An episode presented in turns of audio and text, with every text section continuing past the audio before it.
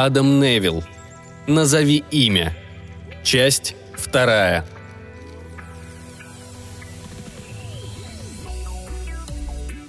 Когда она снова открыла глаза, имена политиканов, чиновников, военных и ученых сменяли друг друга в субтитрах, читать которые у нее не было сил. Каждый из выступавших выкладывал свою порцию информации. Из Ливии приплыл корабль с людьми, отчаявшимися жителями Восточной, Западной, Центральной и Северной Африки. Через несколько секунд сюжет телепередачи изменился. На фоне темно-зеленой листвы среди зарослей высокой травы можно было видеть несколько темных силуэтов – Субтитры и карты указали на лес в Габоне. Ролик также был свежим, потому что она еще не видела его ни на одном из 12 новостных каналов, между которыми скакала, оставаясь неподвижной в этой адской жаре. Хотя по образованию Клео специализировалась по флоре и фауне прибрежных английских вод, как отставной борец за охрану окружающей среды, она не могла устоять перед любой из новостей, повествующих об осквернении живой природы – Подобно мазохисту, она выслушивала подробную повесть о ходе шестого великого вымирания и о его неотвратимой и решительной поступе на протяжении всего короткого Голоцена. И, понимая собственную вину, не ощутила особого сочувствия к участи представителей ее собственного вида, никак не большего, чем к судьбе прочих видов, с которыми некогда сосуществовало человечество и которых впоследствии уничтожило – 60% видов живой природы погибли, уступая свое место на планете людям, число которых уже перевалило за 9 миллиардов. Клео хотелось бы никогда не видеть этого ужаса собственными глазами. Она изменила настройку, и комнату наполнили звуки.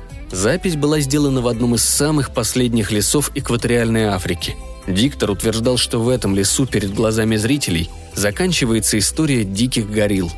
А Клео даже и не знала, что они еще существуют – Оказалось, что последние 237 горилл, сумевших зацепиться за жизнь в глубине одного из последних, находящихся в частной собственности участков природных джунглей, увы, только что растянулись вверх брюхом или скорчились в тисках смерти под облаками мух. Служба новостей подтверждала, что ответственность за это несет седьмая вспышка габонской лихорадки, той же самой пандемии, которая скосила уцелевших диких приматов в Центральной Африканской Республике, Демократической Республике Конго, Камеруне и Уганде. Гориллы официально объявлены вымершими, такими же мертвыми, как все беженцы на борту еще одного транспорта, зараженного тем же вирусом. Единственный вопрос, который она в полголоса себе задавала сейчас, ничуть не изменился за прошедшие 40 лет с 2015 года. Как по-вашему, что произойдет с Африкой, если прекратятся продовольственная помощь и экспорт – как сумеют в таком случае устоять страны экваториальной и Северной Африки? Ведь подобно всем вирусам во множестве распространившимся по планете в последние три десятилетия, вирус габонской лихорадки, как прекрасно знала Клео, был зоонозным, то есть передавался от животных к людям. Пытавшимся выжить обитателям экваториальной Африки нечего было есть, кроме диких животных, и в своем отчаянии они поедали мертвую плоть последних приматов, любую убитую дичину, заражаясь и передавая дальше смертоносный вирус, зародившийся в колониях летучих мышей, также изгнанных из привычного места обитания и таким образом ставших распространителями пандемии, не представлявшей опасности, пока носители ее оставались у себя дома. Вторжения в экологические системы всегда бросают нам вызов и больно огрызаются – Однако Клео также была уверена в том, что отмщение задумали не только летучие мыши. Задумали. Впрочем, подходит ли это слово к процессу, разворачивавшемуся у нее на глазах? Обладает ли разумом столь огромное множество? Или биосфера представляет собой независимый живой космос, который трудно приравнять к нашему слабому и несовершенному сознанию? Разве можно атом с обращающимися вокруг него электронами уподобить огромной, окруженной лунами планете – на экране ученый-комментатор из Рима указывал на иронию ситуации. Вымирает еще один ближайший к нашим предкам вид животных, причем недалеко от того места, где род человеческий обрел жизнь. Попутно он приравнял влияние человека на Землю вирусу гриппа, заразившему 80-летнюю женщину. Сравнению этому было по меньшей мере 60 лет. Какой смысл заново вводить его в употребление? Метафоры всего лишь придают ужасу новую форму, однако не могут изгнать его – Волна жары, лесные пожары в Европе, голод в Китае, рост напряженности между Индией и Пакистаном захватили и монополизировали все новостные программы, которые она видела в последние месяцы. Хорошо, что о гибели последних человекообразных хотя бы кратко упомянули в поздние вечерние часы. Впрочем, и эта новость скоро затеряется за новыми сообщениями о новом смертоносном вирусе, на сей раз обнаруженном в Гонконге и пока еще не получившем имени. Скорбные новости, повествующие о бесконечных этапах развития катастрофы, мерцали и вспыхивали во влажном воздухе гостиной Клео, глядевшей в окно. На черный прямоугольник горячей тьмы. До нее доносился теплый запах пены высокого прилива. Шторы с тем же успехом можно было счесть вырезанными из мрамора. В бухте не было ветра, даже самого слабого. Всюду, внутри комнаты и вовне, царила тишина – Пожилым людям, таким как Клео, медики рекомендовали не выходить на улицу и соблюдать покой даже ночью. В такие жаркие дни их тела не успевали остывать. Уже три месяца жара в Европе собирала свою жатву среди стариков. И так каждый год на всем континенте и окружающих его островах. Однако то, что она обнаружила в нескольких милях от собственного дома, имело существенно большее значение, чем все, о чем упоминалось в новостях – Женщины из ее семьи, видные ученые и экологи, чьи фотографии выстроились редком на ее серванте, верили в то, что осквернение планеты бездумным ростом населения пробудило нечто, настолько великое, что для него у нас даже не было меры. Сама ненасытность рода людского бросила природе вызов, сильнейший после массового вымирания на границе мелового и третичного периодов, произошедшего 65 миллионов лет назад. Жизнь не может быть тихой и пассивной – Хищник всегда услышит писк взывающего о помощи младенца. Клео понимала, что мир не может более оставаться прежним.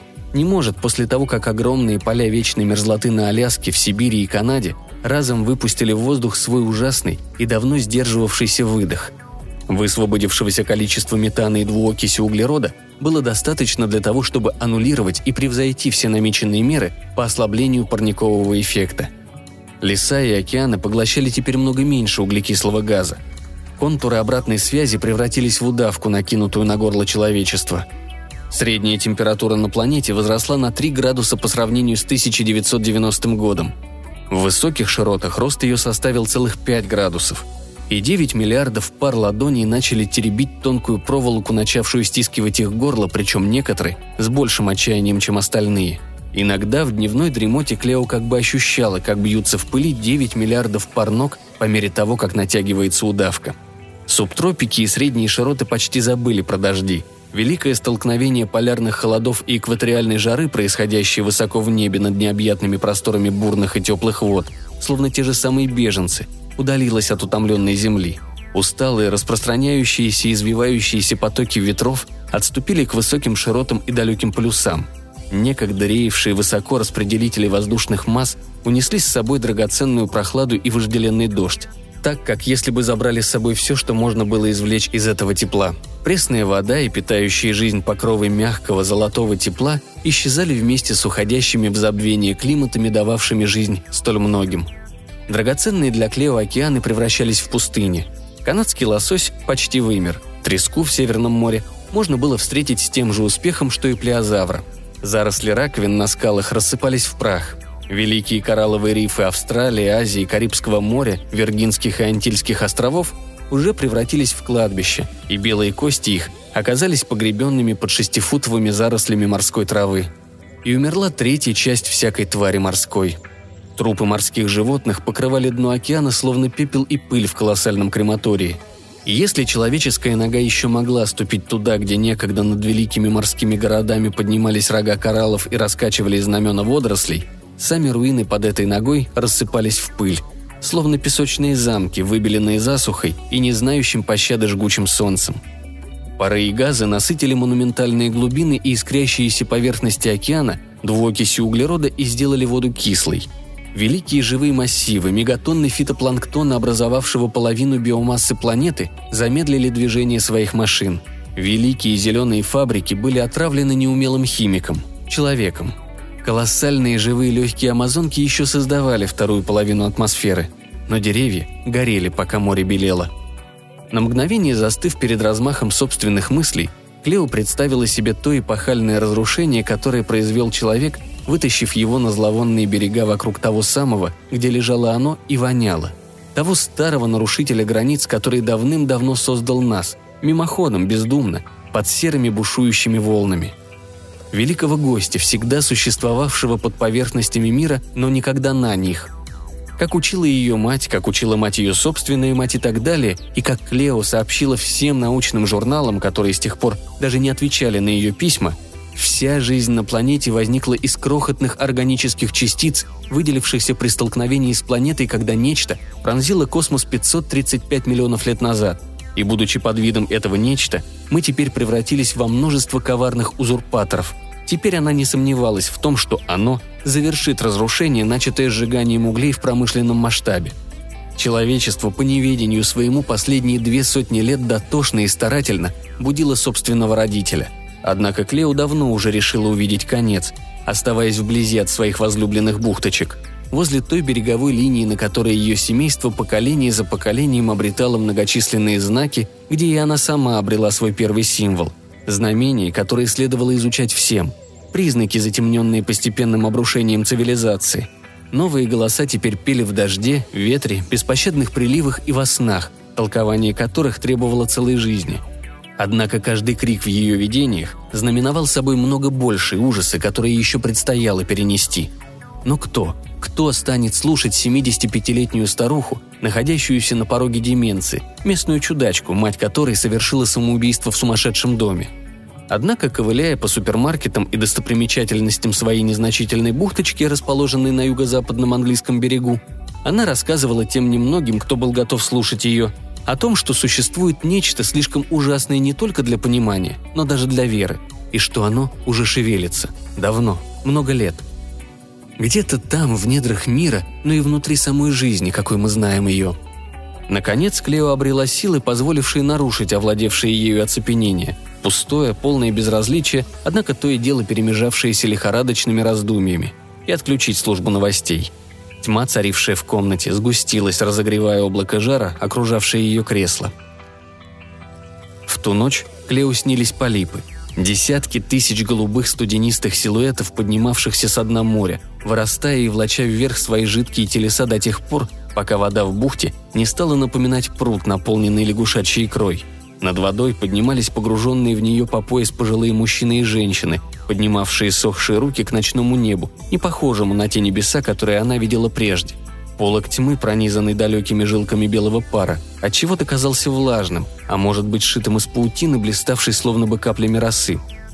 На людях этих были белые больничные халаты, завязанные на воротнике, и они смеялись или рыдали от счастья, как будто видели чудо.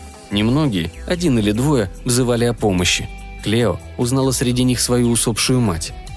Когда поверхность воды превратилась в уходящий к далекому горизонту упругий ковер, тошнотворным образом вздымавшийся и опускавшийся, следуя морскому накату, пожилые, все тысячи седых и белых голов начали в унисон выкликивать одно и то же имя. С криком перепуганного ребенка Клео проснулась.